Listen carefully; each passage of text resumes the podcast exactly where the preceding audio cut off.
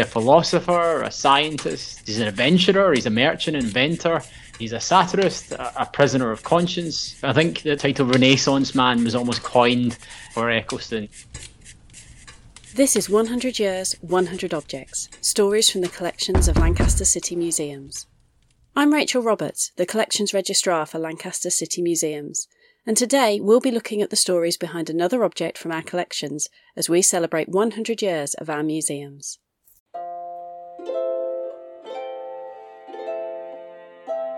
Today's object is a commemorative item which can tell us the story of two exceptional men who were connected by politics and events in a tumultuous time in history. Today's object is a George Washington Medal made by Daniel Eccleston.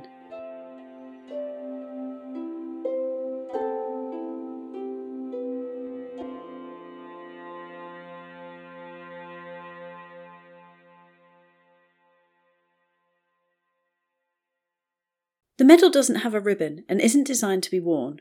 It's more of a commemorative coin made to memorialise the life of George Washington. It's bronze in colour and quite large and heavy for a coin or medal at 7.5 centimetres across. On one side is an image of George Washington in profile. His hair is curled and tied up with a ribbon, and he wears elaborate clothing, which, from the studs around his shoulders, may be intended to represent some sort of armour. He stares resolutely and heroically ahead, as if looking into the future. Around him is written General Washington, inscribed to his memory by D. Eccleston, Lancaster, with the date 1805 in Roman numerals. The other side features lots more writing, ranged around a small image of a Native American with bow and arrow. The writing on this side reads He laid the foundation of American liberty in the 18th century. Innumerable millions yet unborn will venerate the memory of the man who obtained their country's freedom. The land was ours. This medal works to commemorate two figures from history George Washington, who is shown on it, and Daniel Eccleston, the man who designed and made it. This is just one of many coins, tokens, and medals that Eccleston made and have survived to feature in the museum collection. We spoke to Dr. Mark McLay, a lecturer in US history at Lancaster University, to find out more about this intriguing and sometimes eccentric figure from Lancaster's history. He started off by summing up Eccleston's life and telling us why he found him such an interesting figure. Daniel Eccleston's born in Corner Row, Lancashire, in 1745. Eh, he lives a long and, as we'll discuss, eventful life for the times. You know, he dies in 1821, so he almost reaches 80 years old. He's born to Quaker parents, and he has a somewhat complicated relationship with that church. And essentially, in terms of if we're thinking about Lancaster, he settles in Lancaster in 1781 and stays for about 16 years, doing various jobs. For instance, he's an insurance broker, a liquor merchant, he does some odd and magnificent things while he's there. For instance, he invents and manufactures large wheels to allow people to cross Morecambe Bay. And really, like if we look at the scope of Eccleston's life, I think that the sort of title Renaissance man was almost coined for Eccleston. He's alternatively a philosopher, a scientist, he's big into thinking about politics. He's an adventurer. He's a merchant, inventor. He's a satirist, a, prisoner of conscience. You've got a lot of things going on here, and a lot of this is wonderfully captured. Uh, if anyone wants to know more about him, by a, a piece by Carolyn Downs, who, who's written on Eccleston extensively. Beyond that, as we'll touch upon, he's a bit of a radical for his day, and I would also say, for reasons again I'll, I'll touch upon in a minute, he's, he's quite a brave figure compared with some of his contemporaries who, were also radicals and often publishing anonymously, whereas Eccleston was often happy to put his name to things. Eccleston may have been a complex and radical individual, but he was also living in complex and radical times, filled with new thoughts, changes to the old order, and revolutions. We asked Mark to put Eccleston's life into the context of this period of history, and asked if Eccleston's beliefs ever landed him in any trouble. Eccleston, uh, he might not have viewed it this way, but you could perhaps say he was cursed to live during interesting times, uh, as the saying often goes. He is very much a product, uh, I think it's fair to say, of the Enlightenment that sort of great movement that was particularly around Europe and, and the United Kingdom. Um, it's quite prominent from where I'm from, in Scotland as well, the Scottish Enlightenment.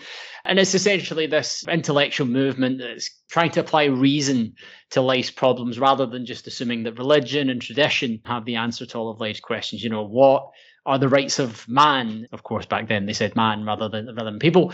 To which men do they these rights belong? Um, what is a just government? All these kind of big questions.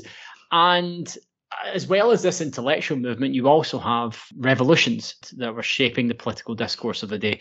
Given the, the topic of today, we'll talk a bit about the American Revolution, but particularly for those living in Britain at the time, perhaps the bigger influence was the French Revolution, mainly because it was scaring the living daylights out of the British government, who was fearing that just like the, the, the, French premier had had his head lopped off, that perhaps the same might happen to the British establishment, with people arguing for the rights of, of man at the time. And so you have what was known as the Reign of Terror going on during Eccleston's adult life under Pitt's government, which was cracking down on, on radical thinkers who they feared might start a British revolution a la the French one. And I, th- I think Carolyn Downs captures it well when she says that Eccleston was an Enlightenment radical, prepared to defend with his pen and a consequent loss of his liberty the rights of the British to freedom of thought, speech, worship, and writing. So I think that captures how he fits in to, to the wider milieu of the time.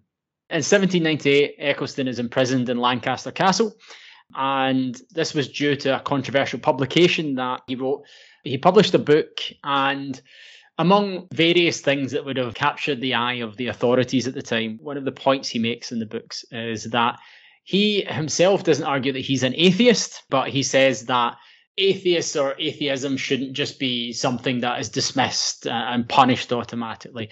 And while this in today's day and age doesn't sound that particularly scary in any way, you know, it was very much heretical. It fitted into the fears of the time and overthrowing of, of ancient institutions, most notably the church. And, and obviously in Britain, the, the church is linked to the state. Interestingly, while the publisher doesn't put their name on this book, Eccleston does put his name on it. And this was at a time when many other radicals were writing their tracts anonymously, so to avoid any punishment from the authorities. There is consequences for, for him putting his name on this when he finds himself, as I said, imprisoned in Lancaster Castle.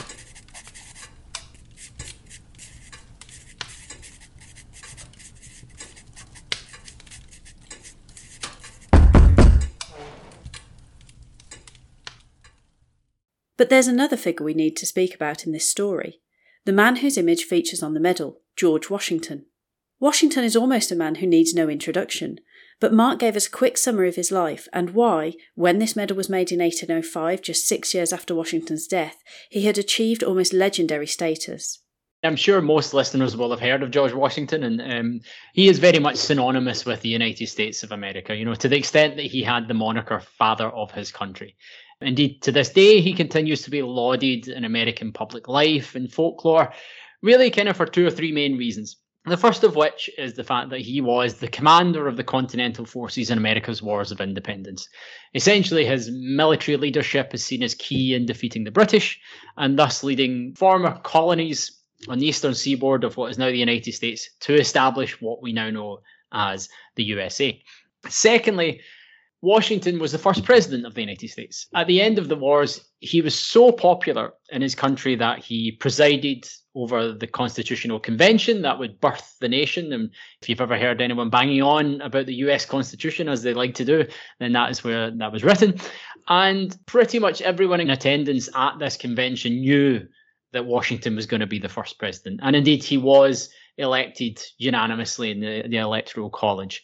And I guess as an addendum to that, why he's really lauded in historical memory, particularly by Americans, is that at the end of his second term, Washington voluntarily steps aside, steps down from power, and allows a peaceful transition to the second president.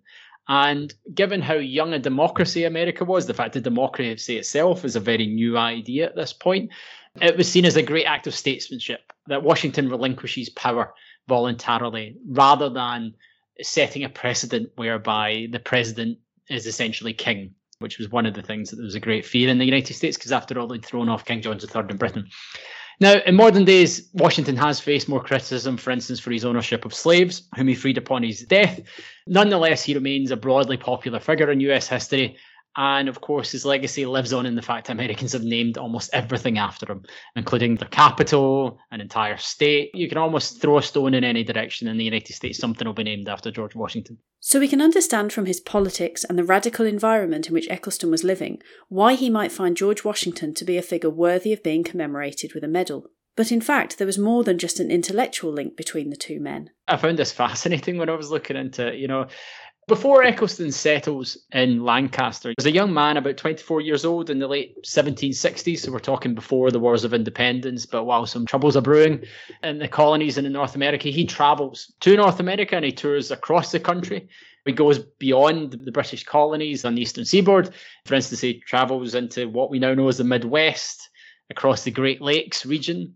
And indeed, here, for instance, he has experiences at close quarters and is helped out by Native Americans. But he eventually, towards the end of the trip, spends a few days with George Washington at his home in Mount Vernon. There he gets to know Washington and sort of has a fondness for him for the, rest of his life. Eccleston eventually returns to the UK around 1772, so he does return home before the trouble, from the British perspective, of the Boston Tea Party and then the onset of the Wars of Independence.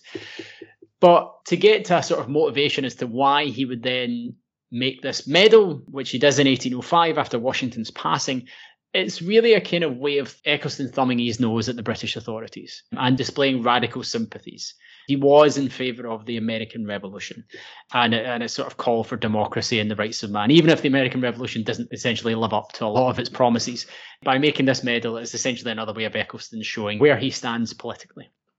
When he's made his commemorative medal of George Washington, he ends up corresponding with Thomas Jefferson, who at the time was president of the United States, the third president, a key figure in the founding of the country, wrote the Declaration of Independence, and then also the fourth president of the United States, James Madison. And indeed, there's, a, there's an instance in his letters where he proposes to Thomas Jefferson that he could become the official medalist for the president of the United States. I'm not entirely sure what that would mean. I guess he would be commissioned at the end of every term to do an official medal, but Needless to say, we don't have correspondence or evidence of Jefferson accepting this.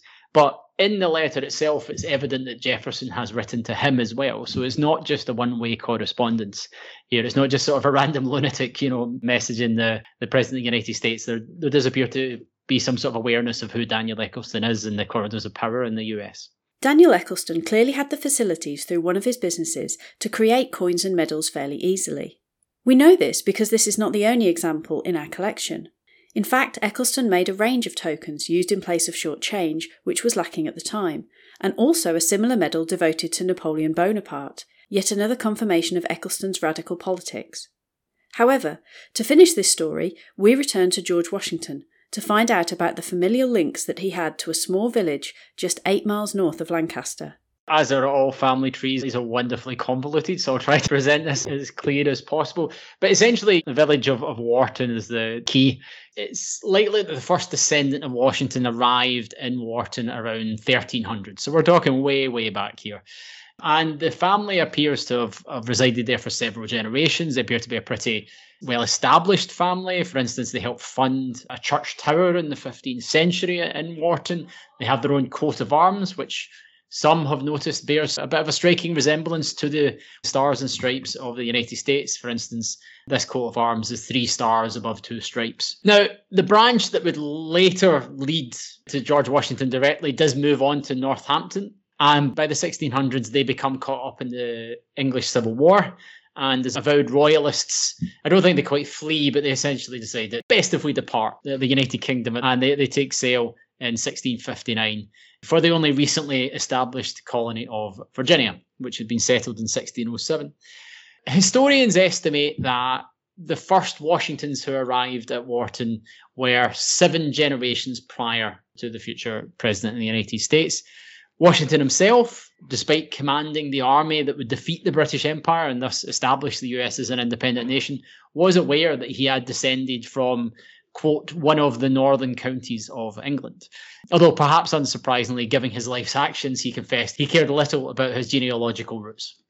It happened to be travelling by Warton on the 4th of July on any given year, you might see the odd sight of a, of a US flag flying from the top of the parish church, which they do every year. And the flag was a gift from the US that was sent to the village and when the links between Washington were established. And indeed, even in the past, sometimes things went even beyond this. In 1976, the bicentennial, the 200 year birthday of the United States, Warton engaged in 10 days of celebrating US independence and had various events based around this. And I think they had hundreds of Americans who were based around Britain flock to take part. And indeed, one historian, Sam Edwards, went as far as saying that it was it was a key example of the maintenance of the quote unquote special relationship between Britain and the United States. So, so Little Warton goes a long way. Thank you so much for listening to this episode of 100 Years, 100 Objects. Why not listen to some of our other episodes where we look at other revolutionary thinkers from scientists to suffragettes?